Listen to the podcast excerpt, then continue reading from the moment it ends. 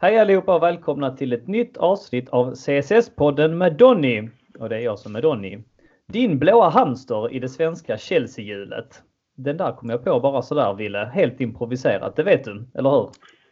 Uh, vill, vill att fortsätta att uh, inte tro på det när det kommer till de här uh, som du hävdar vara spontana uh, uppfinningar som du kommer på här nu inför. Så nej.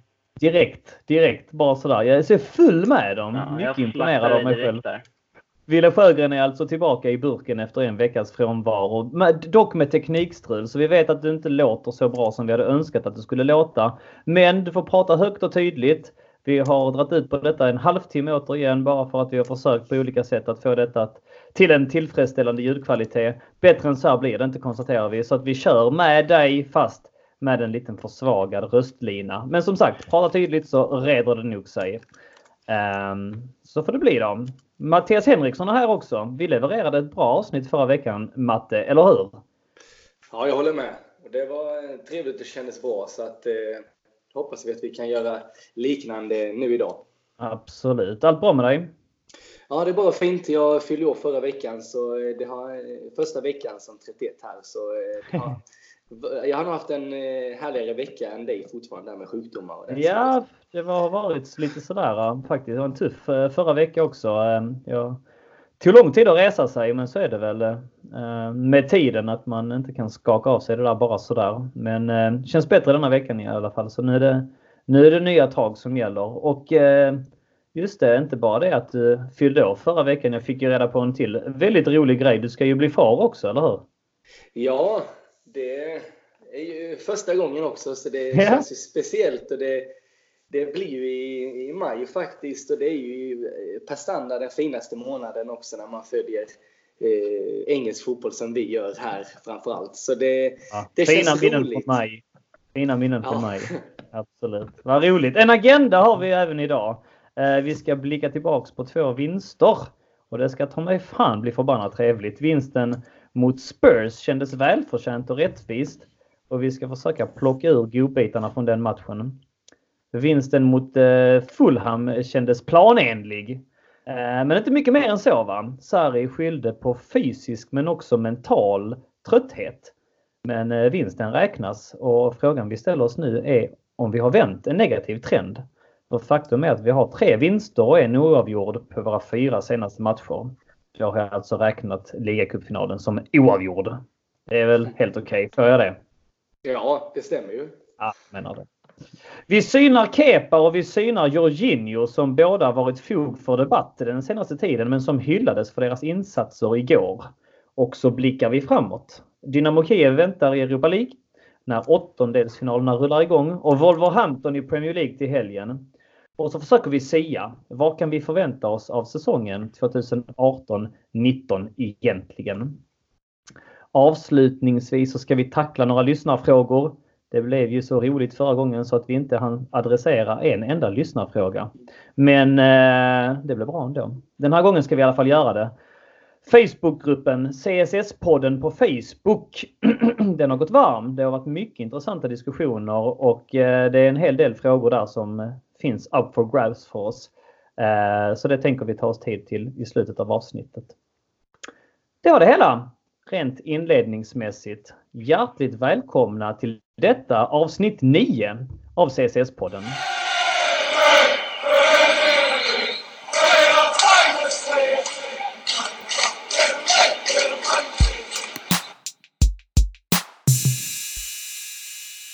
Sådär boys, då var vi igång. Ehm, det känns ju som att det var länge sedan, men eh, uh, Chelsea-Tottenham som spelades uh, veckomatchen förra veckan. Det blev en uh, trevlig historia till slut. Vi kom ju till match med tre förluster i bagaget på de senaste fyra ligamatcherna. Ehm, men när 90 minuter var spelade så kunde vi konstatera att vi hade dratt det längsta strået. Trots att båda lagen träffade virket så tycker jag faktiskt att vi var välförtjänta segrar i den matchen. Håller ni med om det? Ja, absolut. Jag tycker att vi gör en eh, defensiv, väldigt eh, stark match mot Tottenham. Lite mer ösa kanske i offensiven, men vi är som du säger, väldigt stabila mot Tottenham och det eh, gav resultat med tre poäng. Louise och Rudiger som du sa, defensiven, eh, såg bättre ut än på väldigt länge. Jag är villig att hylla deras eh, prestationer båda två. Rudiger vet vi om är en världsback. Louise Eh, har ju blandat och gett lite den här säsongen men tillsammans såg de väldigt ostoppbara ut. Ja, jag håller med. Jag tycker att hela laget gör en bättre försvarsinsats. Det var ju som eh, Sarri, hade, Sarri har ju sagt att eh, spelarna de har ju kommit överens om att de ska eh, ligga lägre defensivt och inte pressa lika högt. Och, eh, det har ju verkligen givit resultat har vi sett mot City, Tottenham och eh, Fulham. Och eh, mittbacken är ju väldigt högt delaktiga i det. Så det, jag håller med att det är både Rydiger och David såg väldigt stabila ut mot Tottenham. Och så håller Aspi på att spela upp sig ordentligt. Tyckte han gjorde en väldigt bra match också mot Tottenham. Eh, även mot Fulham, även om vi inte ska grotta ner oss i den matchen riktigt än. Men efter en trevande säsongsinledning så känns det som att han börjar hitta rätt också, eller hur? Ja, han fungerar verkligen när vi lägger oss på, alltså när, vi, när, vi, när han kan fokusera mycket mer på defensiven. Eh, och som, eh, som var huvudmålet där mot, mot Tottenham just. Mm. Så där var det mer att han har, att man, att han har briljerat mycket mer de, de senaste matcherna. Men passen fram till Pedro där och, och målfirandet, såg ni det? Han bara lägger sig platt på marken. Ja. Alltså, det var något förlösande över det. Liksom. Matte, inputs? Nej men eh, Aspi har ju för övrigt, det är alltid lite roligt när de filmar honom efter ett mål för han står verkligen och tuggar igång publik och viftar och ofta riktigt, eh, eh, riktigt på gång alltid i medgång. Eh, även i motgång med ska jag väl säga. Men, eh, Nej, ja, Tottenham, det var, det var en glöd vi inte hade sett och det kändes ju precis det vi ville eh, skulle hänga med oss efter eh, City och det också. Så det var... Eh, det, vi har en bra trend mot Tottenham och det tycker jag känns jäkligt gött. Mm. Förutom de vi har nämnt så eh, tycker jag att man måste ju nämna Kanté igen. Alltså vilken eh, lirare alltså. Jag har sagt det tidigare, jag säger det igen. Jag byter inte honom för allt guld i världen. Alltså mot Tottenham var han en gigant. Eh, igen, så mycket liksom plats han täcker på planen och nu när liksom samspelet verkar fungera bättre och bättre med Jorginho så kanske vi... Ah, jag vet inte jag vill ju gärna se honom i mitten ändå, men jag får ju släppa den drömmen. Men i den här rollen, det är inte så att han är dålig. Det är ju inte så att han... Alltså nu verkar han ha hittat rätt i den här rollen också, eller vad säger du Wille?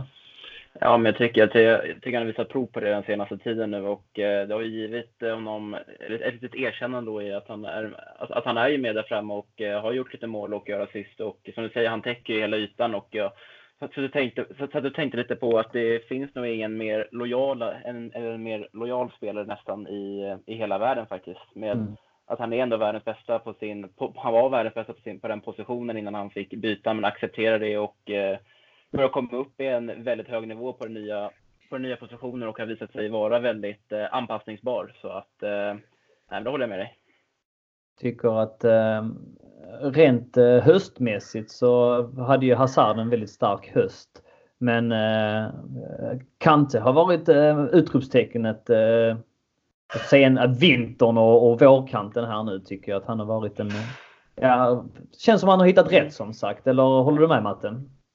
Ja, alltså han, eh, han har tagit flera kliv i, i rätt riktning och vi satt ju och var så glada redan förra veckan att han eh, valde att stanna i, i föreningen. Och jämför vi exempelvis eh, Kante med en annan som ofta var han blev inte lika hyllad i Makelele då, men eh, han var ju mer defensivt präglad eh, mm. när han kom under romaneran. Men det Kante har kunnat visa nu under den här perioden är ju att han kan ju också offensivt. Han kan prägla offensiven och han, han är där på samma vis som han hinner hem och ta de här brytpunkterna. Så det kan inte vara lätt på mitten för motståndarna när de ser att han huserar runt där. Alltså för att han är ju han är överallt. Ja, Nej, jag håller med. Någon, någon man kan hylla också från Tottenham-matchen är ju självklart eh, Pedro. Ja, jag skulle glida in på det också. Vilka vi än hyllar. Tänkte bara flika in att jag tyckte att Kovacic gjorde sin bästa match också på, på väldigt länge. Faktiskt mot Tottenham. Men är det någon som stjäl rubrikerna så är det ju Pedro med två stycken fantastiska individuella prestationer vid, vid målet. Men även i eget straffområde där han praktiserade som städgumma. Ja, Ville, ja. fyll i. Ja, ja, jag tyckte faktiskt att den, den defensiva situationen där när han tar bollen för, bollen för Christian Eriksen där, att det är ju alltså, det är vackrare än målet faktiskt. Är, ja, faktiskt. Man, det är, och mer matchavgörande. Jag tycker att målet är också är, bättre, är, är hur snyggt som helst. Man måste ändå vara ärlig där också att eh, Tottenham mittbackarna går ju bort sig lite. Men Absolut. det är ändå hög klass och eh, men den där defensiva insatsen tycker jag är fantastisk. Och även efter när han, han man ser ju på, på direkten där när han tar bollen att han får världens självförtroende och börjar köra lite överstegsfinter precis utanför eget straffområde. Klackar sig och, iväg på egen planhalva. så att det var liksom, ja det var ju underbart att se. Då tänkte man shit alltså. Det, det var så här, skulle, skulle precis lite utbytt, men gör mål, får stanna på planen och sen så, så visar han det där liksom. Så då blev man ju, man blev lite rörd av den insatsen faktiskt. Av den prestationen där. Jag håller med. Och, ja, eh, ja, förlåt Matte, fylla in. Jag såg på eh, Twitter en rolig bild där när de, han, de började se att det skulle bli byte där i 56 minuten. Då var ju William som skulle in om jag inte missminner mig. Och då eh, skämtade de att Pedro tittade upp mot klockan och tänkte och tittade ut mot bänken och nu, nu kör jag. Och efter mm. en minut senare så gjorde han ju, gjorde han sitt mål då och eh, bara lite efter där gjorde han ju den här brytningen och då var det inte möjligt att byta ut honom så han fick ju hela matchen till slut till och med. Och det är ju inte det vanligaste i hans roll. Nej, absolut inte. Men med det sagt så undrar jag om inte det var tänkt att Hazard skulle bytas ut ändå. För att eh, jag såg matchen, jag såg extended highlights och eh, jag såg lite YouTube-klipp på Hazards prestation alltså på minuskontot så får vi sätta upp Hazards prestation mot Tottenham, tycker jag. Han hade en av sina absolut svagaste matcher. Han slog bort jättemycket bollar och såg eh, väldigt sliten och, och, och trött ut. Så att eh, jag undrar inte om eh, det faktiskt var helt men Jag vet om att man har spekulerat om det i efterhand att just att det kan inte ha varit Hazard de skulle byta ut. Men jag tror fan de visste det var meningen att byta ut honom. Han var matchens sämsta spelare egentligen. Alltså, Missförstå mig rätt, jag vill inte byta ut vår bästa spelare ändå. Men alla, alla kan ju göra lite dåliga matcher här och där. Men det här var ingen, det var ingen vidare match för Hazard mot, eh, mot Tottenham.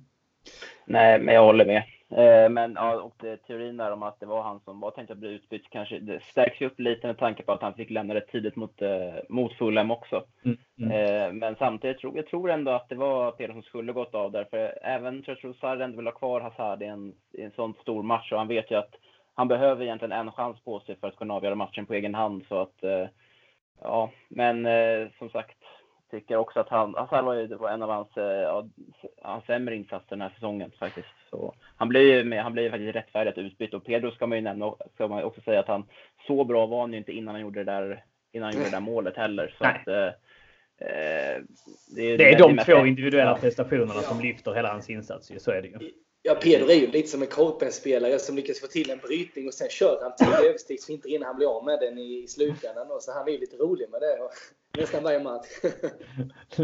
lite väl hårt Matte. Korpenspelare klassar du honom nej, som nej, nej, jag jämför inte honom. Jag menar som en själv. Som en korpenspelare så får man lite självförtroende efter en film. Så bara, nu ja, jag tänker så. Ja. ja. Nej, jag skulle absolut inte dra honom där. Det... Värt att nämna också eh, sen match mitt i veckan men fantastisk atmosfär på Stamford Bridge. Eh, vi har varit kritiska i den här podden tidigare Eh, om just trycket på, eh, på hemmapubliken men eh, riktigt bra stämning verkar det vara och jag får upp hoppet för att jag jag sökte eh, biljett då och tänkte vilken match ska jag kolla på den här våren. Jag hade väldigt, väldigt eh, mycket att göra i höstas med giftermål och öppnade en ny enhet, eh, eh, restaurangenhet. Jag jobbar ju i restaurangbranschen så att det var fullspäckat schema i, i höstas så jag kunde inte komma iväg tyvärr. Men eh, har tittat på en match här på vårkanten och sökte och fick biljett till Brighton hemma men hade lite is i magen. Det är alltid något skit tänker jag. Som, och så har jag nu verkligen kollat alla vinklar och vrår när jag verkligen skannade igenom eh, vad som eventuellt kunde hända så var det att om vi vann mot Tottenham i semifinalen så skulle vi spela ligacupfinal den helgen och den matchen har ju fortfarande inte spelats och den har inte fått något nytt datum heller så att eh, jag har försökt frånsäga mig ansvaret till den biljetten men jag misstänker väl att man kommer få den chansen i efterhand att eh, tacka nej helt enkelt. Men sökte då biljett till eh, West Ham hemma istället. Fan, det är inte många matcher kvar nämligen. Det är inte många hemmamatcher kvar vi spelar. Fick biljett där också. Fantastiskt roligt. Eh, skulle bara invänta liksom eh, TV-tiderna. Eh, var fullt beredd på att den skulle flyttas till söndag som många av våra matcher har gjort nu i och med att vi spelar match på torsdagar i Europa League. Va? Men eh, hade oturen att den matchen flyttades till måndag såklart. Va? Och det är väl där jag knyter ihop säcken. Jag har ändå liksom förhoppningar nu i och med att det var sånt jäkla tryck på den här kvällsmatchen mitt i veckan så kanske det blir bra tryck när, när jag åker över och kollar Chelsea West Ham. För att jag sticker ändå eh, med min lilla dotter. Eh, Stella som blir åtta år i, i, i år hade jätte... Kul! Eh, ja, faktiskt fantastiskt. Hon har sett fram emot oss. När ska vi åka pappa? När ska vi åka? Vi har varit här två gånger tidigare. Och så kunde jag ge henne den här överraskningen då om, om vi får ledigt från skolan. Men det, den, den blanketten har jag lämnat in idag så att jag hoppas att vi, vi ska få. Uppmanar inte er andra föräldrar där ute att ta ledigt för att kolla fotboll, men ibland har nöden ingen lag när, när spelschemat helt enkelt inte jobbar med en. Då får man ta lite nödlösningar. Ja, semester som semester. Ja, ja, lite sådär. Men som sagt, med tanke på att det var, tyckte att det var så bra atmosfär på, eller det verkade vara det i alla fall av det som framkom i tv-rutan. Så likadant, ja. bra tryck i Chelsea-Fulham-matchen också på, på bortaföljet, alltså på Chelsea-publiken. Och tog lite revansch där mot att Fulham sjöng ut och så på Stamford Bridge i, i höstas. För att det var, verkar vara jäkligt bra tryck på, på Chelsea-publiken på Craven Cottage också i, i söndags. Lade ni märke till det? Ja, det, man hörde dem genom tv-rutan. Och det är väl det är Premier Leagues kortaste bortresa för Chelsea också. Det ligger ju bara det är i västra London där. Så ja. det är lätt för fansen att ta sig dit också. Absolut. Men ja, tycker man hörde, hörde dem duktigt där från, från tv-rutan. Så att mm. full, full creds till de som var på plats där. Absolut, vi hade många CSS på plats också. Jag har faktiskt inte varit på Craven Cottage och kollat eh, fotboll men jag och Niklas Isaksson från redaktionen var på en medlemsresa om det var förra eller för förra året och då sa vi att vi skulle då hade vi med oss full mundering eh, och drack lite öl på fredagen och sen var vi uppe med tuppen på lördagen och iklädda joggingställ tog vi löp, löprunda ner. Jag kommer inte ihåg hur många kilometer ifrån det var men det var inte så farligt, farligt långt. Vi hittade vägen ner där mot Themsen och den ligger väldigt fint arenan och sprang runt där och tittade mm. lite och sådär. Så att, eh, verkligen walking distance från eh, SW6 ja. och Stanford Bridge och så sprang vi tillbaka. Så att, eh, var mycket trevligt. Sidospår, men eh, kan vi lämna Chelsea-Tottenham med det grabbar? Eller ja, det tycker jag. ska lägga till? Vad säger du Matte? Nej, det tycker jag inte. Utan det, vi spekulerade redan innan matchen att det var en bra känsla vi hade. Vi hade ett litet grepp om dem och vi berörde lite vem som matchen skulle vara viktigast för. Och, eh, men det, det kändes som att eh, vi kom in med den en bra, eh, med en bra känsla och vi avslutade med en ännu bättre. Så det var en riktigt god käftsmäll. Och eh, som sagt en händelserik vecka var det och eh, från eh, moll till dur eh, håller det i alla fall på att klinga in sig på en sådan inslagen väg med en vinst planenligt som sagt mot Fulham. Sparkade Ranieri och den eh, gamle räven Scott Parker med eh, Chelsea-anknytning och spelat i Chelsea några säsonger. Har tagit över rodret och eh, de bjöd upp till dans, eh, Fulham. Men eh, samtidigt så var ju vi ganska svaga. Men ack så viktigt att ändå komma iväg med vinsten alltså, eller vad säger ni? Ja, vi måste vinna mot Fulham, eller vi måste alltid vinna mot Fulham och med tanke på hur tabelläget ser ut nu så var det, ja, det går inte att säga vilket det var med tanke, ja, men som att Tottenham har en dipp och Arsenal och eh, Tottenham båda, båda tappade poäng mot varandra här och mm. har ju fortfarande häng nu på uh, topp 4-placeringen där och om vi har ju en match i, en match i handen också och vinner vi den så är vi ju på fjärde platsen och bara två poäng bakom Tottenham som ligger på tredje platsen så att mm. uh, det hade känts, känts väldigt uh, förödande att förlora mot Fulham med tanke på vilken möjlighet vi hade att verkligen städa upp den dåliga formen vi haft under januari och, och ja, under februari också så att säga. Så att, mm. Sjukt viktig seger. Men eh, bra i 60 minuter sa Sarri efter, eh, eh, efter matchen när han eh, stod i intervjuzonen. 60 minuter var han nöjd med. Sen så kom den mentala tröttheten in. Även fysiska men framförallt den mentala tröttheten pratar han om. Eh, kan han ha någonting på spåret där Matte?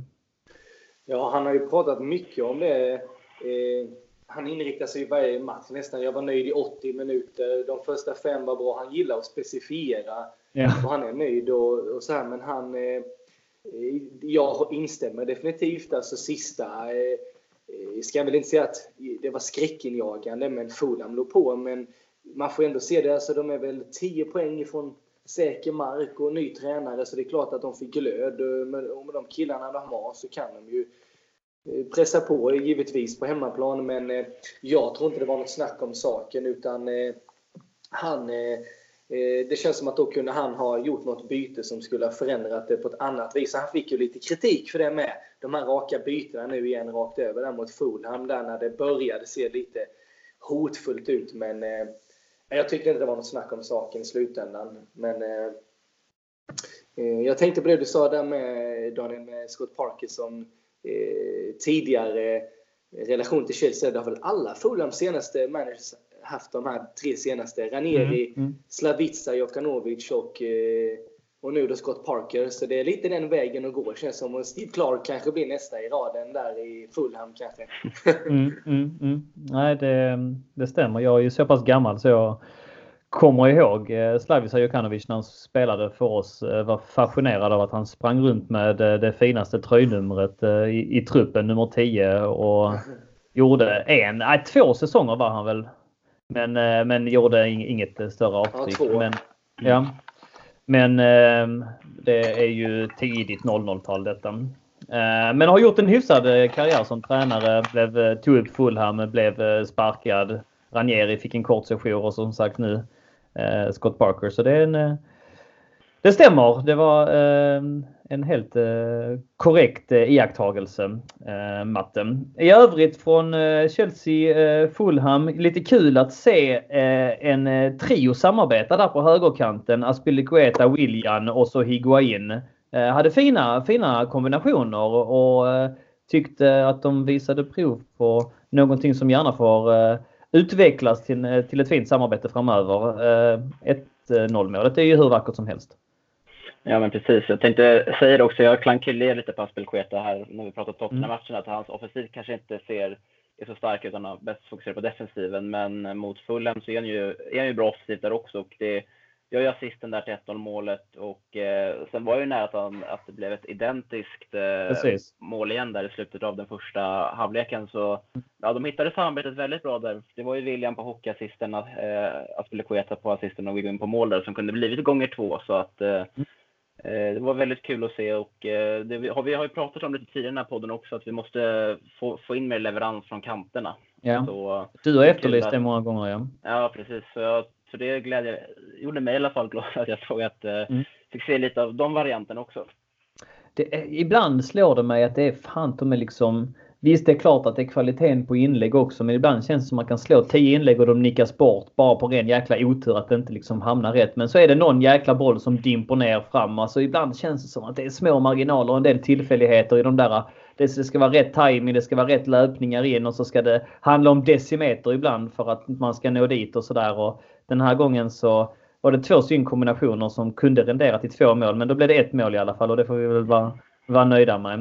Eh, ja, någonting i samma... Ja, vad sa du? Ja, inlägg, inlägg längs eh, backen också. Eller mm, någon, eh, några, centimeter över också. Det var mm. fint där. Direkt på Higuains fot. Som är målsökande liksom. Men eh, Higuain i alla ära när han agerar på instinkt så eh, är han ju duktig. Men alltså ser lite rostig ut annars, eller vad säger ni? Instämmer. Han, alltså, han tar mycket skott när det står två, tre backar framför honom. Lite i hopp om att han ska få fram den. Och Ja, det, det förvånar mig lite för man känner det där var inget läge. Men han, det är väl en del av honom. Men jag instämmer om att han känns, eh, han känns rostig och han är intresserad av att, att få till leverans på de flesta avslut. Och det, det gynnar sig inte alltid i, i hans spel överlag över hela, över hela matcherna sett då. Han har ju eh, Alltså, han har ju ett rörelsemönster som jag ändå tycker bådar gott. Men eh, vad han gör när Jorginho frispelar honom och han har all tid i världen och drämmer den långt över, det, det, det fattar jag inte. Nej, Nej men han, jag tycker. Ja. Han blev frispelad av Hazard va? tidigare under matchen med att stapla bort bollen lite och då är han inne i boxen till och med och där brukar han ju få till det. Så nej, han, eh, han får tugga på lite och så får vi se. Men eh, jag hade nog förväntat mig ytterligare mer från han. Men eh, han har inte fått massivt med speltid heller, ska vi väl ändå inte säga. Men tillräckligt för att kunna sätta avtryck. Men en tre mål hittills, va? Ja, ja, ja. ja. Men det är lite G minus på honom. Han har inte rosat marknaden sådär heller. Men alltså, ja, som sagt, jag tar ju fortfarande honom före Morata. Även om nu Morata ja. nickade in två bollar igår så äh, tycker ändå att alltså, det känns som att han, Sarri har ju klagat på hans fysik också och, så där, och säger att han måste liksom träna upp sig eh, lite grann för att hitta, för att hitta piken. Men eh, nej, fan han måste jobba på sin timing. Han måste jobba på eh, sin första touch och eh, se lite klumpig ut. sådär, Lite rostig som sagt. Och det är lite synd. Håller du med Wille? Ja, jag har faktiskt ingenting att tillägga utan jag håller med rakt av och han missade lite mot Tottenham också. Jag tänker stolpskottet och lite andra små lägen som kunde suttit där under första halvleken. Så att, eh, ja, den tajmingen och att eh, första touchen måste bli bättre. För Jorginho har ju levererat ett par fina mackor till honom under eller sen han kom till klubben. Så mm. måste, måste utnyttja det mer. Och eh, Jorginho eh, låg bakom många anfall. De eh, tog upp det på Match of the Day igår också. eh, vi har varit kritiska mot honom i den här podden också. Det goes to show you att eh, vi eh, älskar vårt Chelsea och vill vårt Chelsea väl. Och när eh, spelare som vi har varit kritiska mot börjar leverera så blir vi ju glada. Vi vill ju såklart eh, att alla ska leverera på en tillfredsställande nivå och Jorginho har jag framförallt kanske varit extra hård mot. Har verkligen kritiserat honom eh, för hans liksom eh, dåliga defensiv och hans passningar som ofta varit i sidled. Men det, det han, de senaste matcherna tycker jag verkligen har spelat upp sig. Mot Fulham igår så tycker jag att han var, ja han var nog matchens lirare. Och Låg bakom som sagt många anfall, låg bakom många anfall som borde renderat. Hade någon boll fram i djupet också till William som gick i burgavlen när han drog till på volley. Eh, I min bok eh, eh Man of the Match och eh, gav en intervju på engelska efteråt också. Tycker jag är lite imponerande. Har inte, har inte liksom bott i England, ja kanske mer än ett eh, halvår sådär va. Och det tog väl Aguero 4-5 år innan han började ge intervjuer på engelska fortfarande, jag tror det var femte säsong så stod han med tolk fortfarande. Det tycker jag är lite häftigt att han ändå vågade det och han sa att han hade varit nervös för att lämna den och så. Men, men ja, värt att, att hyllas på lite olika plan eller vad säger du Matte? Ja, alltså personligen är jag ju mycket glad i Jorginho. Jag, och det har ju, men jag har ju inte kunnat vara så partisk ändå utan jag har ju fått se att han har ju inte riktigt, han har ju inte riktigt presterat på det viset som vi har önskat. Eh, det duger inte att slå 2000 passningar som inte då renderar mm. i någonting utan det, det, handlar ju om att faktiskt vara effektiv och, och, eh, och vi kanske, kanske är Higuain-värvningen en del av lyftet. Han fick en del kritik. Sarri eh, har ju återigen påtalat att han är hjärtat i truppen. Han sa det efter senaste matchen också. Vi behöver honom. Han är bäst i världen på sin position. Det han gör kanske har lyft, att Higuain har kommit in, de kände, var ju bekanta sedan tidigare men eh, det du nämner där Daniel är imponerande för jag följer honom lite sådär på andra grejer som Instagram och så. Han pratar ju framförallt spanska och italienska och lite sådär som han gör. Och, Spanska, kan det stämma? Jag har fått äh, återkoppla. Med... Ja, portugisiska är det väl. Ja. Han kan säkert lite spanska också. Men han är ju, han är ju brasse i grunden även om han ja. är uppvuxen i Italien. Så, han har så att han fick sätta den igår och tänkte jag hoppas att detta kan bli en, eh, en vändning för honom. För det, det, är klart att det påverkar den kritiken han har fått och han har inte kunnat göra så mycket åt det. Utan han är ju på den nivån han är. Det spelet mm. han innebär är ju det han han kan erbjuda. Men om han kan få lite stöttning av Kanté och, och så vidare, att han kan, kan bytas ut lite då och då, som nu Kovacic mot Fulham, ja. då kanske han då kanske han kan känna att det går att alternera lite och att han inte behöver ha de här 90 minuterna bara stå och passa runt boll. Så det, jag tror att det finns eh, mycket och mer att hämta där och att det kommer gynna oss mycket nästa säsong om vi skulle hoppa dit. Så, det hoppas jag. Något att tillägga Willem om Jorginho? Ja, jag tycker att han har förbättrat sin defensiv avsevärt. Eh, mm. Eh, framförallt nu, alltså, eh, och han har väl den som kan, kanske varit den som har utrett det mest nu när eh, vi har legat lite lägre och om man, om man följer mycket konton på Twitter så är det liksom, det är ju Kanté-siffror som retweetas från eh, olika statistikföretag och så vidare som man, som man fick se från Kanté förra säsongen att han har alltså mest tacklingar och mest boll, alltså mm. hö, mm. hö, högre upp i bollvinster och så vidare. Och eh, sen har vi faktiskt kryddat det som Matte var inne där också på med när Higuain kom så har vi sett lite mer, lite mer bollar i djupet också från, från honom. Så att eh, jag tycker att han, har, han är ett av de största utropstecken, om, eh, i alla fall den senaste veckan, om kanske inte den senaste månaden kanske. Mm. De går kanske lite för långt bak. Så absolut.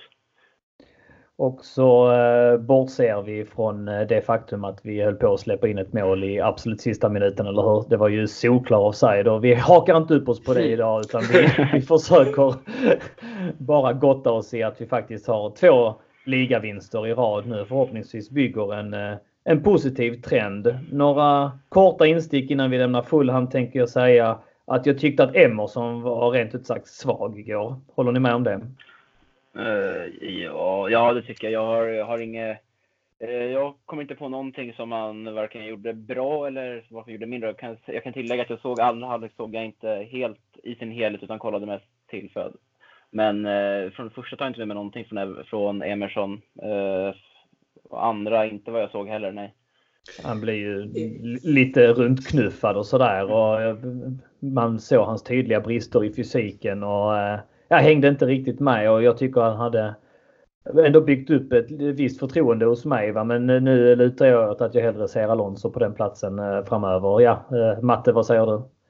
Eh, instämmer och det är ju förvånande för vi alla ropade ju lite efter Emerson ett tag ja. när Alonso gick ner sig. Men han har nog inte riktigt eh, kunnat växla upp så, den positionen så som vi trodde att han skulle göra. Så det har varit ett litet luftslott om jag ska vara hård. Mm. Men mm. eh, det kanske till och med är en position eh, vi, vi på sikt till och med får se över. För vi har ju bra killar på ytterbackar där från lånearmé och sånt. För jag vet inte riktigt om om den positionen. Eh, nej, jag tror vi måste fila till den lite för att just nu så får vi två killar som presterar lite 50-50 får man väl ändå säga och så får de byta av varandra för att den ena gör det lite sämre och så mm. får den andra komma in nästa gång och det, det känner jag det är inte riktigt hållbart. Jag känner inte den tryggheten eh, framåt och bakåt när varken någon av dem spelar i dagsläget. Men eh, det hoppas jag håller med. Vänsterbacken är en position som vi faktiskt kan förstärka på. Men bara lite snabbt. Eh, du, du nämnde att vi har några ute på lån. Vi har fått den frågan på Facebook också. Jag vet om att vi har berört det eh, i podden tidigare. Men är det mest eh, Reece James du tänker på då eller?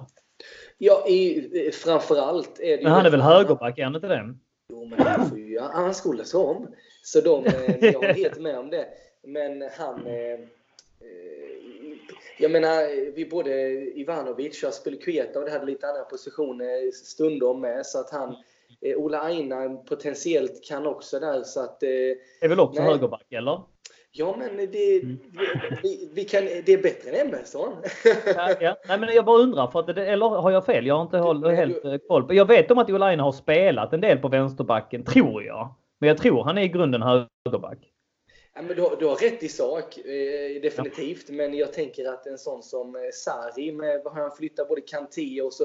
Eh, ja, Spilicueta kan ju spela vänsterback också så att, eh, Ja, och sen mm. så slängde ju, när vi såg Conte, han slängde runt med killar, Moses hamnar på höger och sen... Ja, så den, ja, ja. den möjligheten ska det väl går. finnas. Men det som du säger, Asper Jag tänkte ifall du tänkte på någon annan direkt på vänsterbacken som hade kunnat komma in. Men det, det är främst Reece James och Jolaina i så fall som hade kunnat eh, man hade kunnat dra hem i så fall. Ja, absolut. Vi, Barbaraman och sånt, de behöver ju inte komma hem. Utan Nej. Nej. ja, ja då, då är vi överens i alla fall. Eh, värt att notera också från eh, Fulham-matchen är att Hazard kliver upp som den tredje Chelsea-spelaren att nå över både 50 assist och 50 mål i Premier League. Eh, och det är bara Drogba och Lampard som har eh, nått den milstolpen tidigare. Hazard har alltså nu gjort 81 Premier League-mål och 50 assist.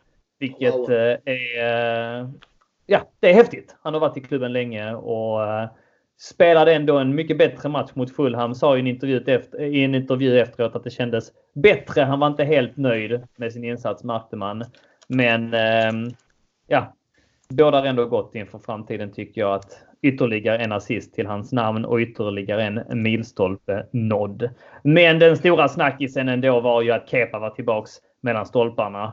Eh, börjar med att ta bort den här skylten som nog ingen har undgått att se där det står Keep Please keep off the grass. Det är ingen som ska säga till Kepa det, eller hur? Ni, ni vet vilken jag, jag menar. Den har gått ja. på Facebook. Um, och blev mycket hyllad för sin pres prestation igår. Uh, gillar vi, alltså nu, nu låter jag hård. Jag tyckte att han var bra igår, men vi vill ju verkligen att grabben ska lyckas. Vi bortser helt ifrån att han tvålade till McDonalds inlägg som höll på att riktigt ställa till det för oss eh, när det stod 0-0. Eh, ni vet vilken jag menar när han går ut och... Babbel där ja. ja, ja precis. Babbel där ska ju bara raka in den. Mm. Och eh, även om, om eh, räddningen på Mitrovic volley är bra så eh, är det ju lite av en TV-räddning och nicken där i slutet, den går ju rakt på honom. Den ska han ju ha. Ja, jag tycker, Mitrovic-räddningen tycker jag är riktigt, riktigt stark eftersom att den är, visst den är nära honom, men den är väldigt hård. Ja, men det är absolut. Så det får man ge honom, absolut. Mm. Men de andra tycker inte heller var något, något märkvärdigt. Jag tycker nästan att den där sista i 88 minuten, att det är någonting han, den ska han ju greppa. Tycker jag. Ja. Den det var ju inte... Lite väl stora hyllningar till honom ja. faktiskt. Matchens lirare hitten dit. Jag menar det är klart att vi vill honom väl att det ska, alltså men jag blev inte riktigt förblindad. Som sagt, han tvålade till den där bollen. Han... Eh, eh den här hörnan där när han släpper in den bollen. Jag undrar om inte... Alltså, den är också väldigt nära honom som man borde kunna... Bollen, ja, det är den i och för sig absolut. Men en världsklassmålvakt kan nog ta den ändå. Den går inte helt in i stolpen. Den studsar innan. Ja, jag vet inte fan. Ja, ja, den tycker jag håller med. Att den ska han, den ska han i alla fall gjort, försökt gjort lite bättre på i alla fall. Han står sig i alla fall. Ja, men precis. Han står ju bara still där. Och här ser i CSS-podden-gruppen att hyllningarna öses in över honom. Alex Leverens eh, eh, skriver att storspel av Kepa och som sagt matchens lirare. Och, ja, han har en bit kvar i min bok innan han har eh, omvänt mig. Men visst, ett steg åt rätt håll och all cred till honom att han ändå liksom, han verkar vara en hyvens kille. Han verkar vara väldigt ambitiös och, och det blev fel eh, där när han vägrade gå av planen. Vi eh, pratade ganska mycket och länge om det, jag och Matte i förra podden. Men han har ändå liksom brutit ihop och kommit igen och det får vi väl ge honom, eller hur? Ja, absolut han la väl upp någonting på Instagram också efter att, uh, att, att han uh, learn and move forward eller något, något i den stilen liksom så att uh, han verkar liksom ha tagit till sig det som, det, det som har skett och, och, och blicka framåt helt enkelt. Så att det är en väldigt ambitiös och målmedveten kille i alla fall jag har fått intrycket av. Och eh, tycker han tar för sig mycket. Han visar i alla fall, vad som jag tycker är tydligt, att han visar mer auktoritet i straffområdet också. Absolut. Eh, han skriker på sina lagkamrater, mm. vilka jag inte tyckte att han gjorde i början av säsongen. Så eh, han kanske känner sig mer, lite mer, eh, kanske fel ord att säga, men hemma i Chelsea nu och eh, ja. vågar ta för sig. Håller jag med. Och det, han är ut och greppa något inlägg och sådär också. Det såg man inte heller i de inledande matcherna att Nej. han riktade den eh, i arsenalen. Så det bådar ju gott. Ja, vad sa du Matte? Nej, han väckte väl igång det här auktoritära där, eh, Ville, där när han eh, eh, inte gick ut mot City, ska man säga. Då bestämde ju han. Eh, skämt åsido. Nej, men han... Eh, jag tycker att hur vi än vrider och vänder på det, för hans skull, Kepa, att han gjorde det här nu mot Fulham. Han ser nog den insatsen som eh, eh vilka räddningar! Alltså där jag, han, han kan ju givetvis ta del av att eh, han kanske var en enligt eh, in, både nätet och andra runt om som en, eh, att han var en profil under matchen. Och, och det tror jag är viktigt för honom att få med sig för att det, eh, det var ju ändå, han var ju ändå bänkad en match. Sarri sa efteråt att han kunde bänka ett G på hela säsongen om han ville. Mm. Så eh, jag tror att med Caberos nolla där mot Spurs och nu eh, vinsten mot Fulham så känns det som att vi kan komma längre ifrån att släppa släppa hela den, eh, det äventyret där och att eh, vi kör på så som det har varit innan. För jag håller ändå med Wille. Han har blivit visat mer auktoritet senaste tiden faktiskt. Har vi skakat av oss Kepa-incidenten nu då? Ja, det är väl dumt att titta bakåt nu när vi ska köra full fart framåt. Mm. Eller? Alltså, jag vet inte. Så, alltså, av alla rapporter att döma så är det, så är det ett missförstånd. Men eh, jag, jag har valt att inte lägga något. Alltså, alltså, klart jag tycker att, så här, att eh, om vi, ändå ska fara den incidensen så tycker jag ändå att eh, Alltså han förminskar ju Sarri lite den situationen och han borde ju fattat att det inte var på den här krampen. Men eh, i grund och botten så var det ett missförstånd. Det är, eh, Sarri har sagt att det är överspelat och då tycker jag också att det är överspelat. Mm. Mm. Eh, det är eh, en del artiklar och sånt som eh, bland annat av Oliver Harbord som jag följer på Twitter också, en Chelsea korrespondent för fotboll.london som ibland är med i de här fredagspoddarna som jag lyssnar på med Chelsea Fancast. Väldigt vettig ehm, och bra skribent med, med bra infallsvinklar. Och det är klart att det är lätt kanske att dra den, den slutsatsen. Men han skrev en artikel i alla fall och det var många med honom som menar just att den här eh, hur man hanterade det från Chelseas håll och kanske framförallt från Sarris håll. Eh, den här Kepa-situationen just med bestraffningen och ändå att man ändå tog någon medelväg vilket ändå blev att man sa att det var lite ett missförstånd men det var även att han behövde ändå liksom betala en veckas eh, eh, lön i, i, i, som sagt straffavgift och fick stå över en match och sånt. Att hela den här grejen har liksom eh, galvanized Chelsea och eh, att till och med eh, Oliver Harbour menar att det har räddat eh, Sarris jobb. Visst som sagt återigen små marginaler kanske och hade man förlorat mot Tottenham så hade det kanske inte hörts eh, åt det hållet. Va? Men ibland är det små marginaler som gör det, va? som stakar ut vägen. Jag tycker ändå att man, eh, man skötte det hela på det, på det stora hela ganska så bra, eh, får jag ändå säga. Eh, Matte, har du något att tillägga? Eh, nej, instämmer. Och vi ska samtidigt komma ihåg här att när alltså Kepa kom, han skrev ju på mer eller mindre ett livstidskontrakt i klubben. Mm. Eh, och, och, så det är många här har dragit in här. Vi har dragit in summan också, det håller jag helt med om också. Men han eh, eh Killen behöver tid, fast att han är 24 år med. Men eh, jag tror definitivt att vi kan stärkas av detta och det har Pedro och många andra, Rydiger också, gått ut och sagt att det här senaste tidens infekterade situation har stärkt laget och gjort oss starkare. Men det är som du säger, små marginaler. Samtidigt så när vi satt här för några veckor sedan så sa vi det. Ska man stå kvar i målet och ska man rädda så att vi hade vunnit den finalen där.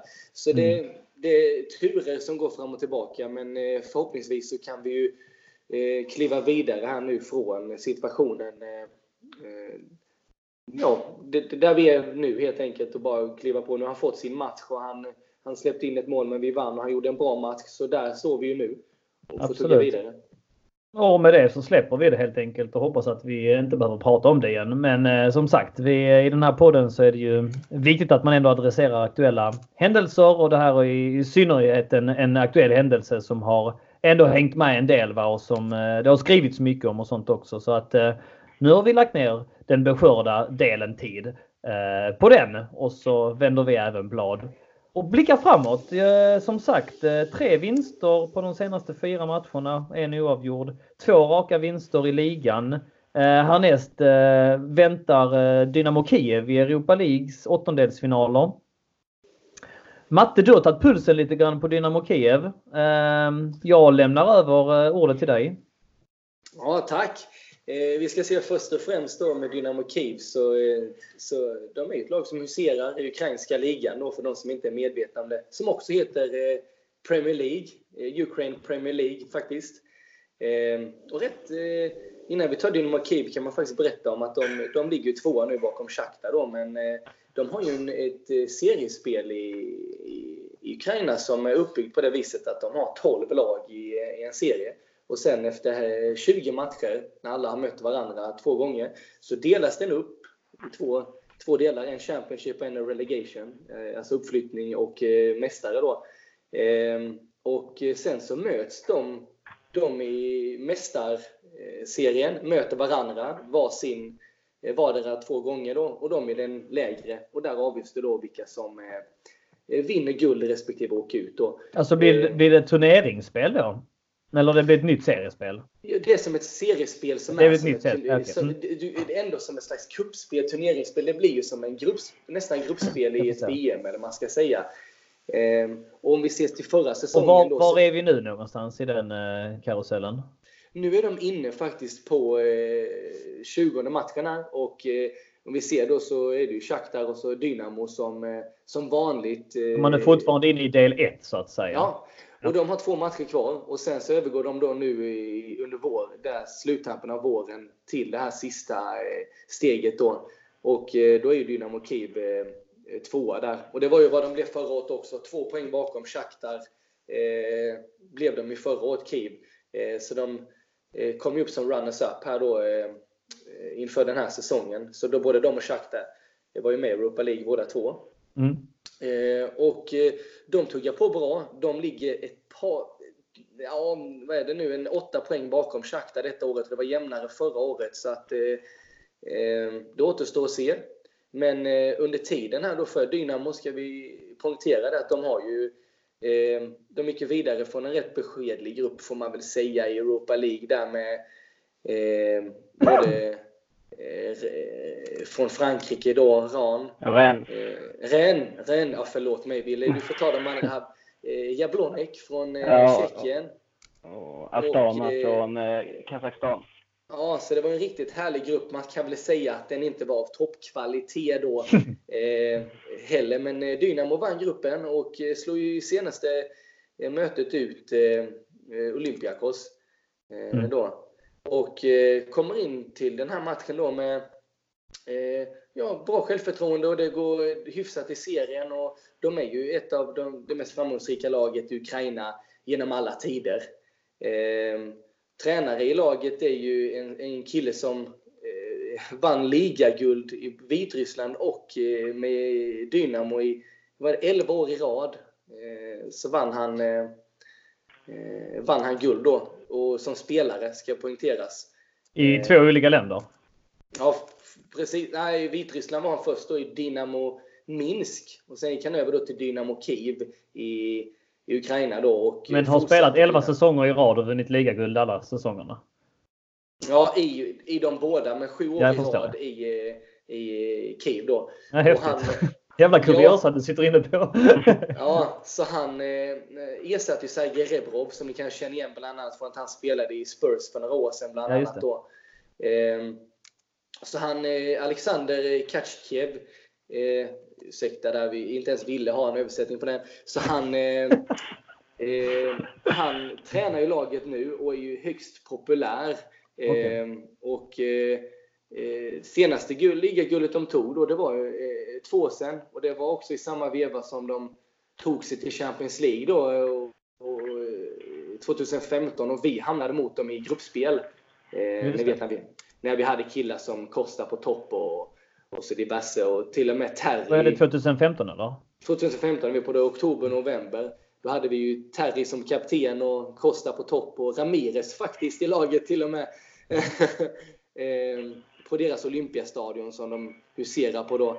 Eh, Vad blev det de matcherna? Det var rätt målsnålt har jag för mig. Jag har inte det ja, där borde jag kanske kolla 0-0 i första och sen eh, vann vi 2-1 i andra när Willian avgjorde i, i slutet då på, eh, och de gjorde ett självmål med i början av matcherna. Så att, eh, okay. nej, de, det var en grupp som vi tog eh, som det gick bättre för oss ur än för dem då.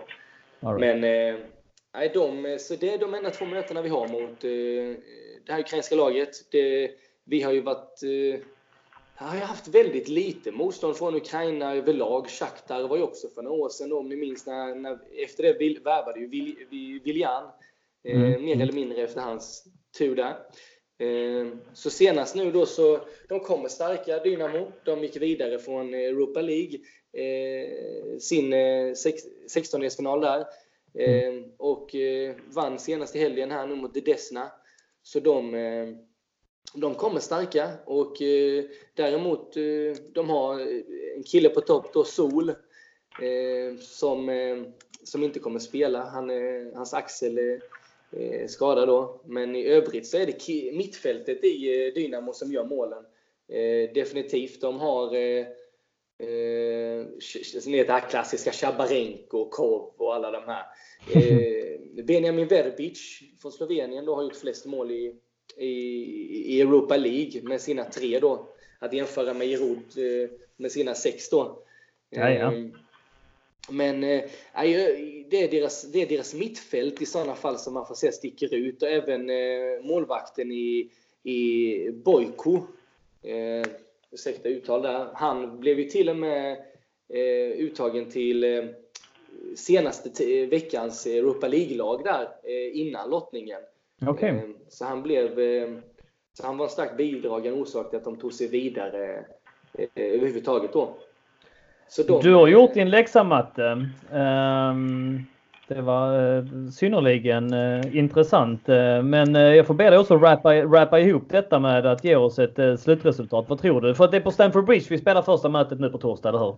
Ja, det stämmer. Och, och sen avslutar vi då på Olympiastadion där. Och jag, jag tror väl Alltså jag tänker lite samma utgång som mot Malmö här att eh, vi kommer vara för starka. Eh, de, vi, vi har en bredare trupp än vad de har. De har en skada på sin, sin viktigaste anfallare så att jag tror att i slutändan så har de tur får de med sig 0-0 kanske hemma men då har vi redan vunnit. Så jag tror att vi går vidare med ett par, tre mål i slutändan eller så om så Jero ska assistera likt Trippier men, och sådär. Men då passa på liksom att, att bygga vidare på den här positiva trenden nu, eller hur? För att rent eh, liksom spelschemamässigt så har vi ett eh, lite på pappret lättare schema nu. Det är ju viktigt att ta de här måste-matcherna, eller hur? Och jag menar Dynamo Kiev, det kanske låter som en pushover på hemmaplan, men det är inte fel att vinna eh, den och, och liksom som sagt fortsätta bygga på den här positiva trenden, eller hur? Så att det är all all eh, liksom, anledning till att ta matchen på allvar.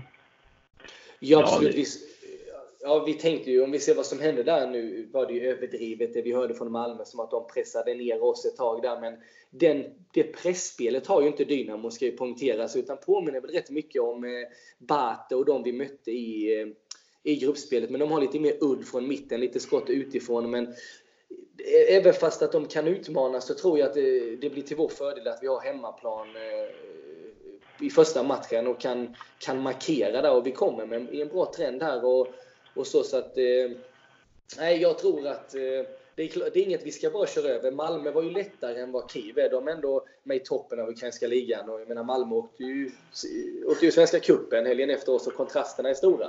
Mm, mm. Eh, men eh, absolut så ska vi inte men vi har ju fördel av att vi har möten däremellan, Wolverhampton och sen eh, efterföljande möten som vi, som vi ska. Eh, vi har väl till och med ett långt uppehåll efter andra. Ja, det blir väl eh, precis landslagsuppehåll. Ja. Mm. Så jag menar, vi har, det, nej, det, det talar för oss. Det, mm. Allt annat, det, vi, vi, vi har laget som vi kan ställa upp med. Det finns inget att snacka om med, med spelare som är i form och så här. Och, så det är bara att fortsätta på den vinnande trenden här. Men eh, mm. absolut inte något, det är ingen chock om de skulle vinna med 1-0. Titta till exempel Bate mot Arsenal. Först, första matcherna med 1-0 innan de vann övertygande andra där, eh, Arsenal. Mm, mm. Men eh, ja, det ska Nej, bli spännande. Det är en, en eh, trofé up for grabs. Det är klart vi ska bruka allvar. Bara ett litet förtydligande alltså.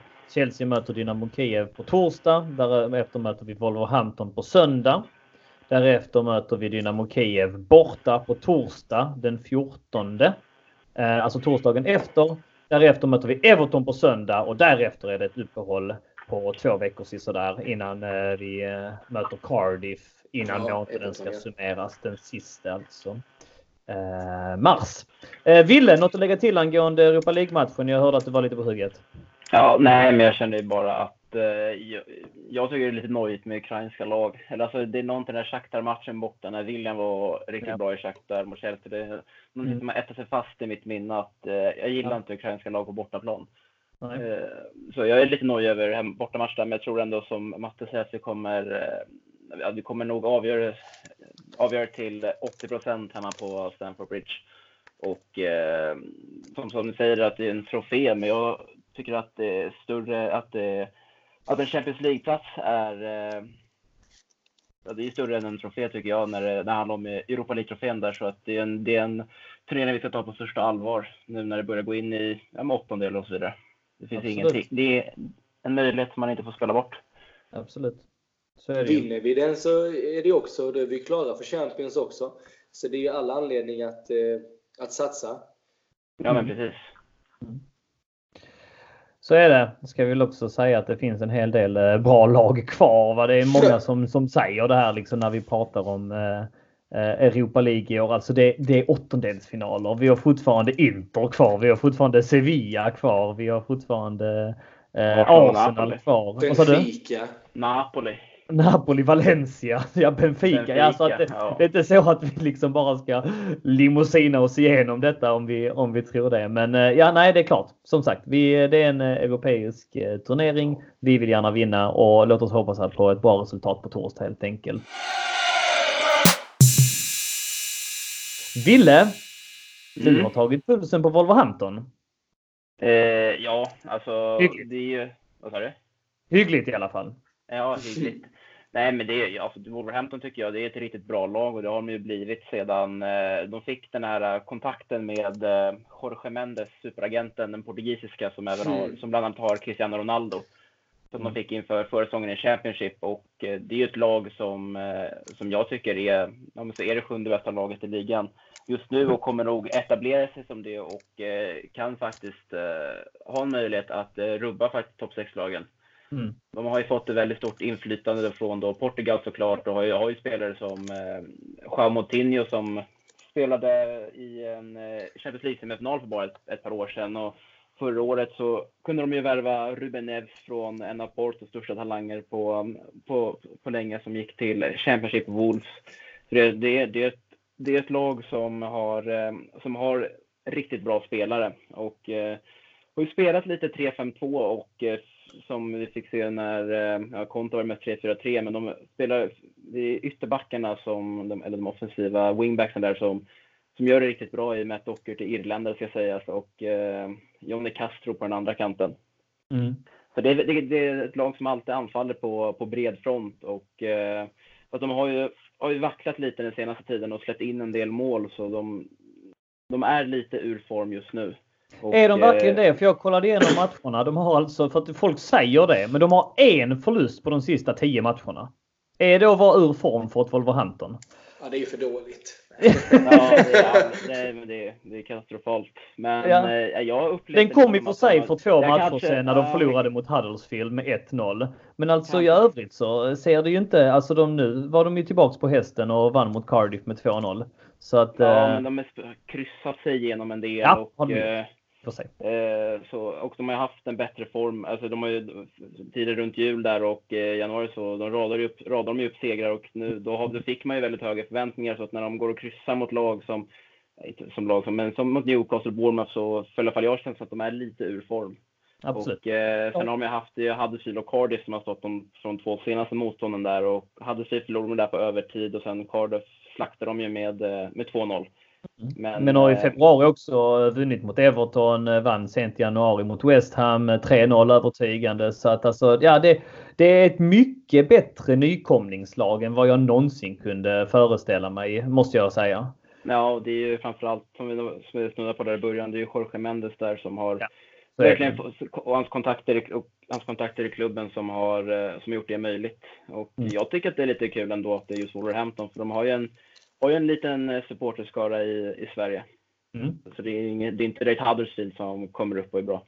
Ja, så det tycker jag, omfamnar jag lite faktiskt. Men eh, jag tror ändå det är ett lag som, vi ska ju vinna mot dem. vi ska vinna mot alla lag på hemmaplan som inte heter Liverpool och Manchester City just nu tycker jag. Utan då, så, eh, ja, det, det, det ska vara tre poäng.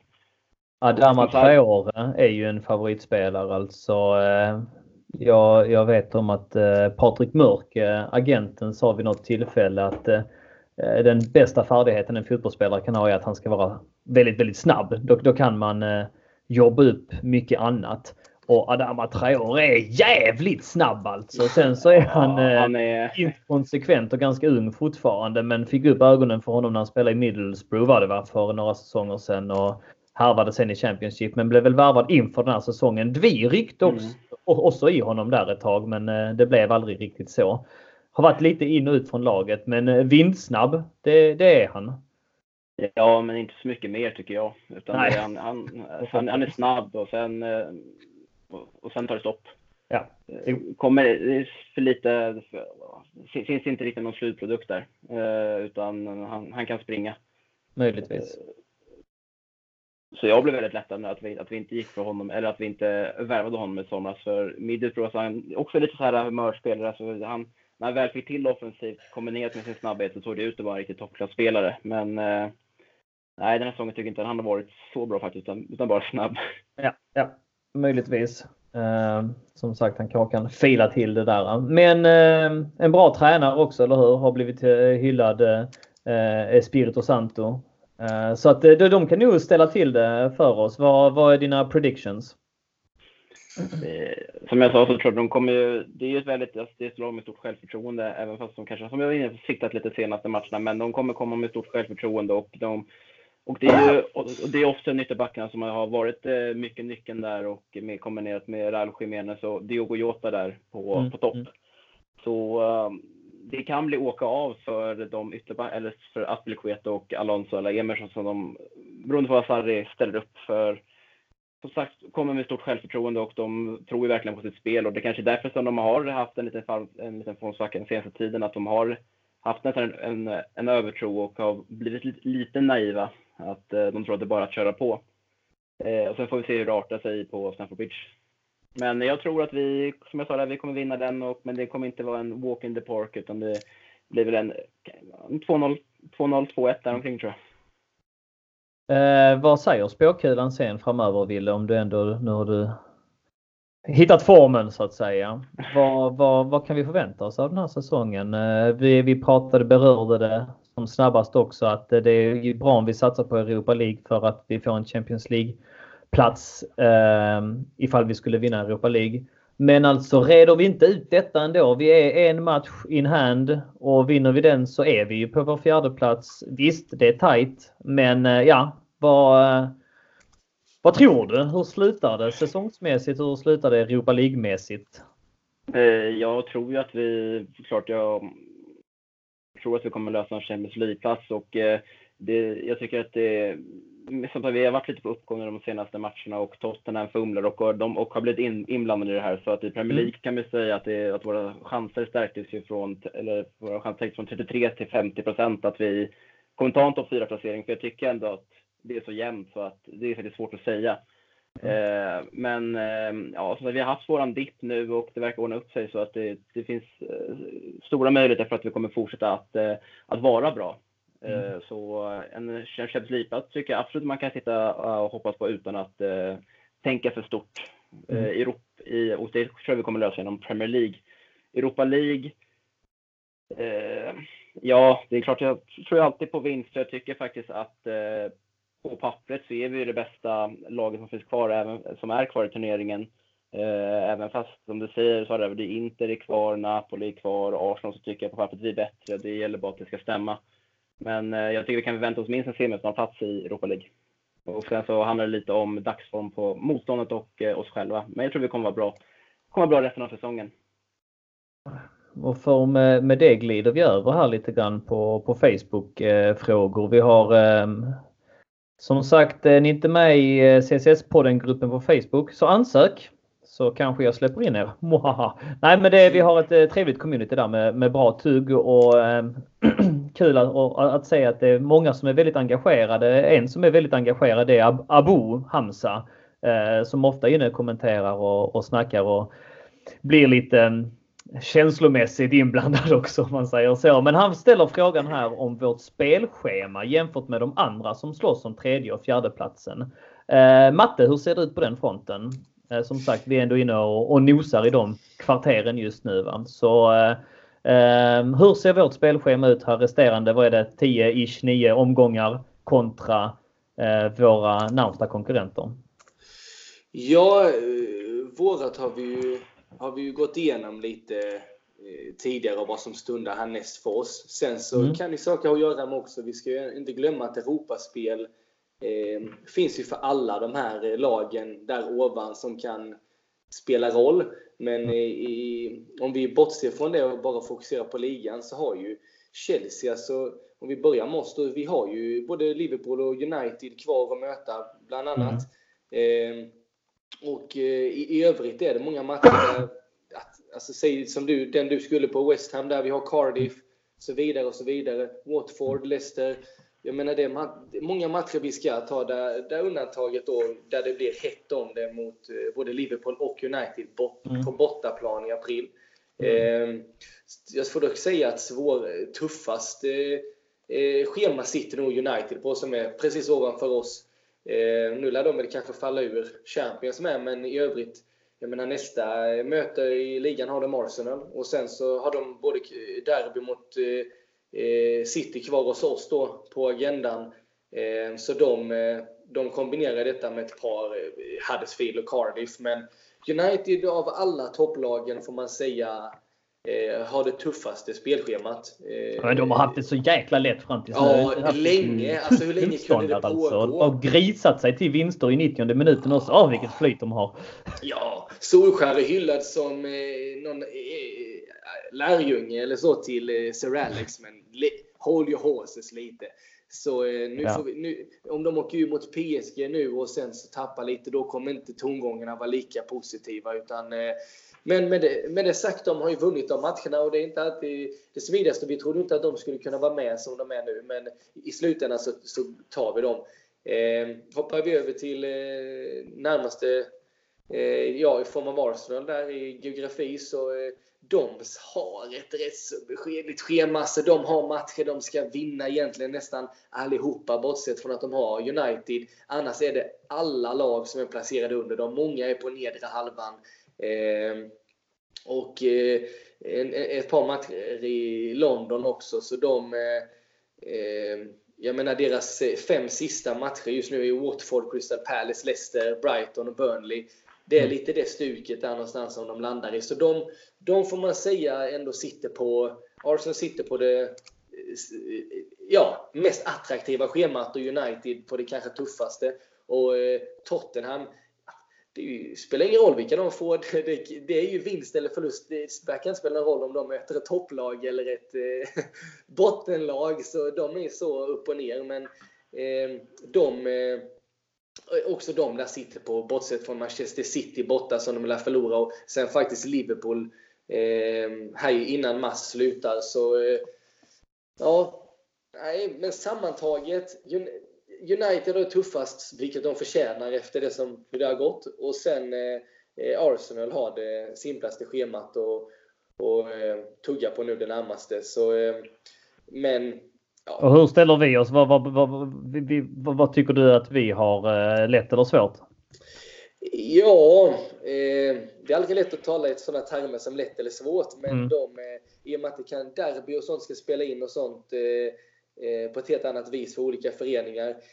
Men ja, alltså i, medel, för att vara lite tråkig. Alltså, som sagt, mm. vi har både United och Liverpool borta. Vi har så West Ham hemma, men jag menar West Ham och, och Watford har vi också hemma. Och det är alltid London-derbyn för oss, så vi har haft lite svårt för dem. Och, så jag någonstans mitt mm. emellan mm. där, så jag tror att det är matcher vi ska vinna och vi har ju hängmatcher mot Brighton och så vi har ju kvar Cardiff och sånt här. Och det, men eh, jag, skulle ju, jag skulle ju inte skylla på spelschemat om Chelsea skulle komma sexa. Så mycket kan man väl sammanfatta det. Utan där, vi, har det, vi har det i egna händer. Framförallt om vi vinner här nu härnäst med. Då är ju vi på, som Wille sa, en fjärde plats innan. Och, eh, mm. Så nej, vi har alla möjligheter. Och, och som Sarri sa, vi satsar på en tredje plats också. Ja. Så, eh, nej, Wille, du verkar het på gröten. Något du vill tillägga? Ja, jag tycker att uh, man ska ändå ha i backen att vi möter både Everton och Leicester på bortaplan. Och det är ändå rätt svåra matcher. Så mm. Men eh, som Mattias säger, där, det, jag tycker inte heller att vi kan skylla på spelschemat ifall vi inte skulle lösa en topp 4-placering. Vi har ju inget fa kuppspel vad nu det nu innebär. Det har ju de andra. Uh, ja. Vi är ute ur FA-cupen, så att där är det ju lite mindre matchning för våran del. Uh, sen som sagt, innebörden av det kan ibland överanalyseras kan jag tycka, men det är ändå ett faktum um, värt att notera. Vi går vidare med lite frågor från eh, eh, Facebookgruppen. Eh, jag ser här att vi har eh, besvarat en del av frågorna som vanligt. Vi har eh, eh Anders Jonsson som eh, undrar lite grann kring Jorginho och han har vi verkligen pratat om. Eh, bara kort, Henrik Auvinen också en sån som ofta är engagerad här på gruppen undrar Kovacic Barkley. Här vill jag bara att ni svarar med ett namn. Ville Kovacic eller Barkley? Får man säga Ruben Loftus-Cheek? det, det har de kommenterat såklart. Eh, Mattias Byman har glidit in där och spelat viktig och fått fem likes på sin kommentar. Så att, ja, men ja. Eh, men okej, okay, visst ja. Eh, om du måste välja mellan Kovacic och Barkley då?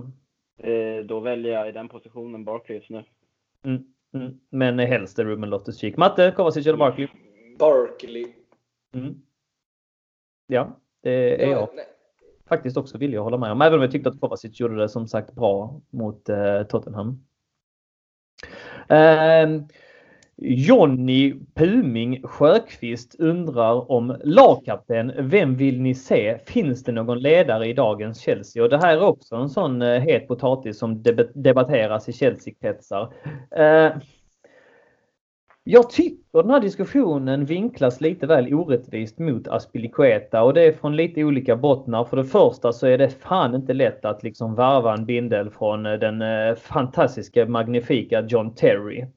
Eh, men för det andra så den här diskussionen satt Jörgen Lennartsson också och, och försökte skåra billiga poäng genom att peka på detta faktumet i gårdagens Viasat-studio. Att ja, men de har inte haft den här ryggraden med John Terry och Drogba och eh, Ashley Cole och Check och det är så många som slänger sig med det. Jag ska säga att 2015-16 slutade, slutade vi tia och då var John Terry lagkapten och vi hade Ivanovic i laget och vi hade stora ledare som liksom Cahill och Matic i truppen. Eh, 2012 slutade vi sexa. Visst, vi vann Champions League och vi vann FA-cupen. Men vi bortser gärna från det faktum att vi faktiskt slutade sexa i ligan och spelade bedrövligt i ligaspelet med Check, med Lampard, med Drogba, med Cole, med Terry. Eh, säsongen efter slutade vi trea med typ samma liksom ryggrad. Och det är möjligt att vi slutar trea i, i år också. Va? Och eh, Eh, som sagt då jämförelsen där blir, jag vet inte. Jag tycker att det blir lite för enkel grej att peka på. Och jag tycker att Aspilicueta har gjort det bra utifrån de förutsättningarna han har fått. Va? Som sagt, det är inte, det är inte lätt att glida in där och, och fylla de skorna. Och jag ser ingen annan ledare i laget som skulle kunna bära kaptensbindeln på något bättre sätt. Men jag vet inte. Jag, jag tycker att det här är en sån eh, konstruktion som man gärna pekar på i brist på annat. Hade det här laget gått alltså bra istället så hade man inte hittat den här anledningen. Jag tycker det, jag tycker det blir lite, som sagt, lite väl, eh, eh en lite väl förenkling av, eh, av problematiken. Förstår ni vad jag menar? Ja, precis. Eh, men jag håller med också. Det. Jag tycker att eh, jag ser inte heller någon annan ledare i, i truppen än Aspilicueta. Och, eh, men det enda, enda jag kan känna som att alltså, om, om, man, om man läser mycket och koll och följer spelet på sociala medier och läser mer runt omkring klubben eh, än vad som sker på planen så förstår man nog att Aspilicueta är en väldigt bra, är en väldigt bra kapten. Men jag, jag håller med att han kanske kan visa det lite mer på planen. Till exempel eh, som när, man ska bara dra upp en situation, eh, eh, Kepa-incidenten mot City. Och, men sen så tycker jag även att eh, han visade lite mer mot eh, Tottenham på, under onsdagen där att han var han, fighting spirit och gick emellan när det skedde saker och var rätt tidigt fram till domaren. Så det tycker jag han visat också i senaste, men jag kan förstå nästan som är man, konsumerar man Chelsea ändå så, via matcher så tycker jag det så kan det vara rätt svårt att urskilja Spelcheta som den givna kaptenen. Mm.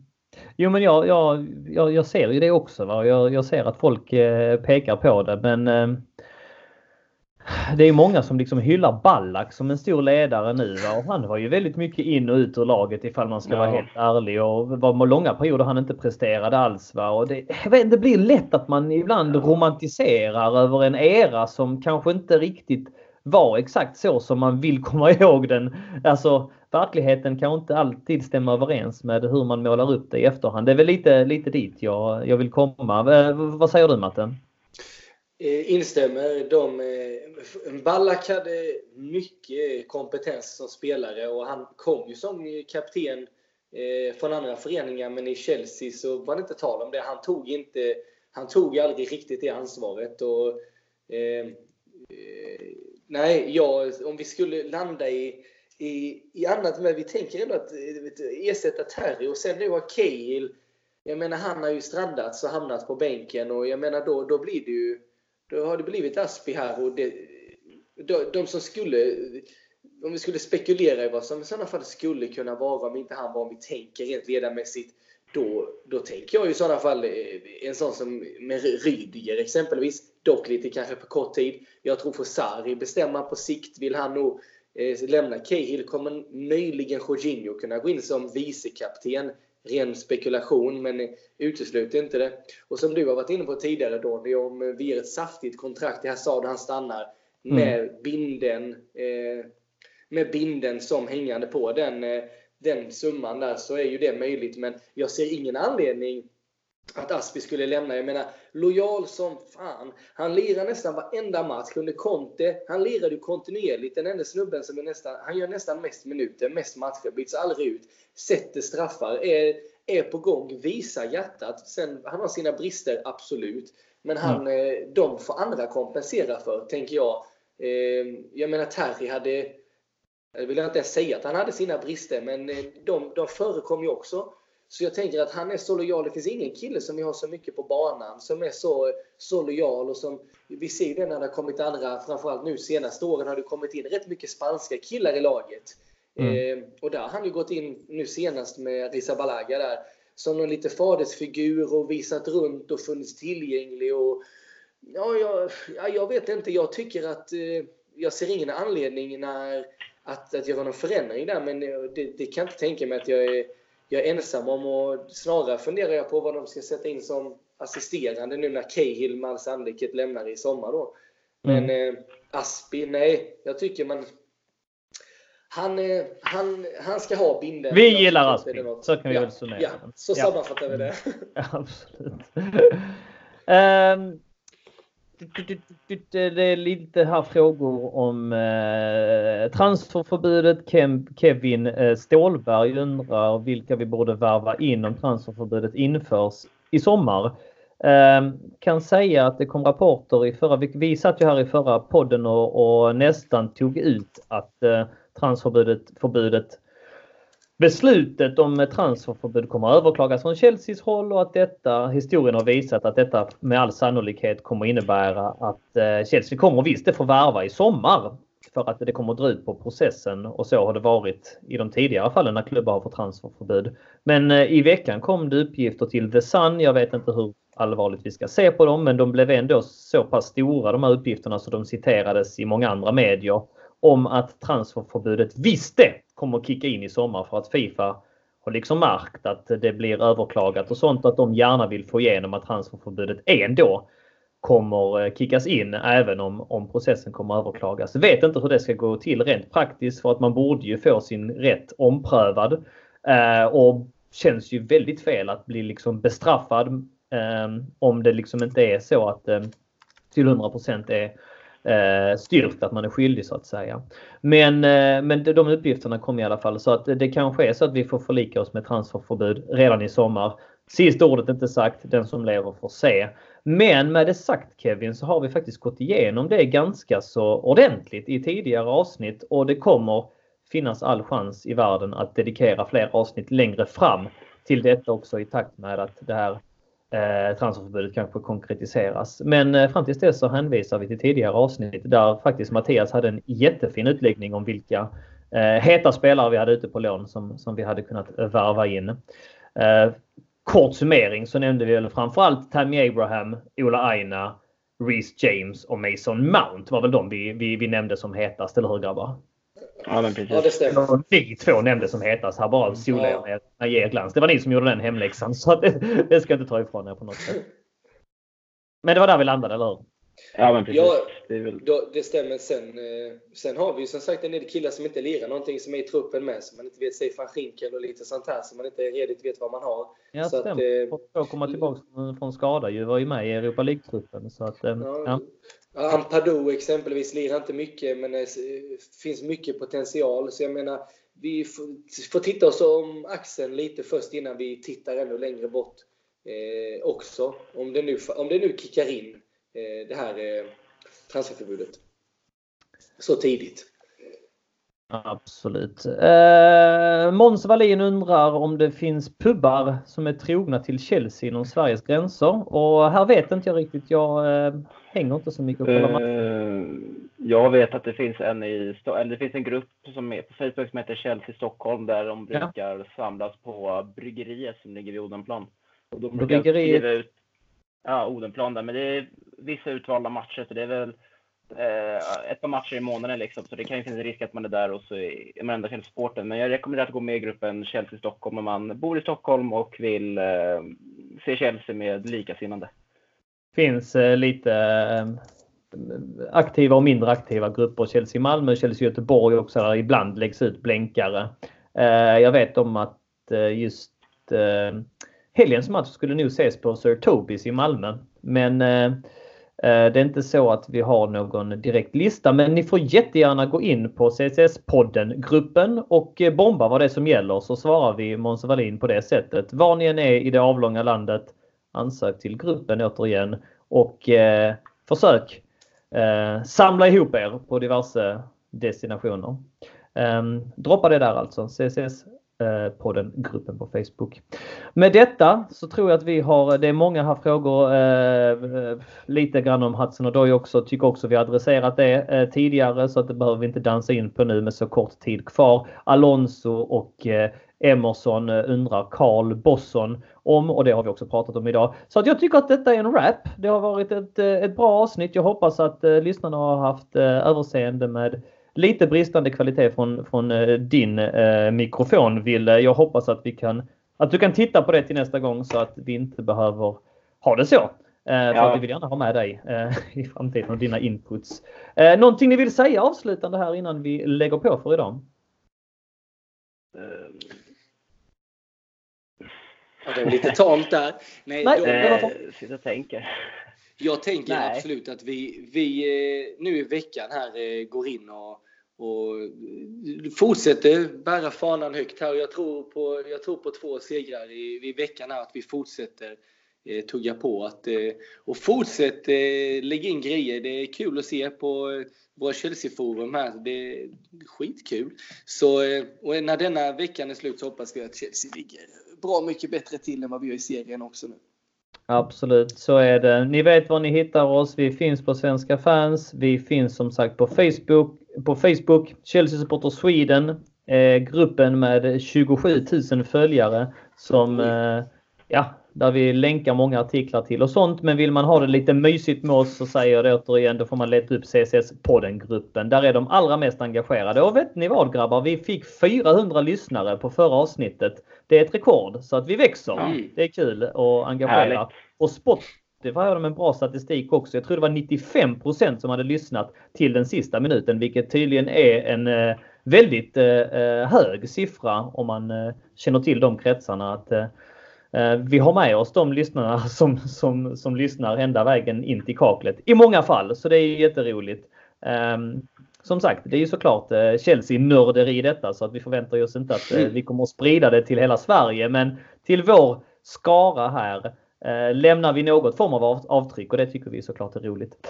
Så fortsätt engagera er. fortsätt gilla, fortsätt stötta och fortsätt peppa. Ta hand om varandra där ute i Chelsea-Sverige. Och eh, så säger vi väl på återhörande. Carefree och Up the Chelsea!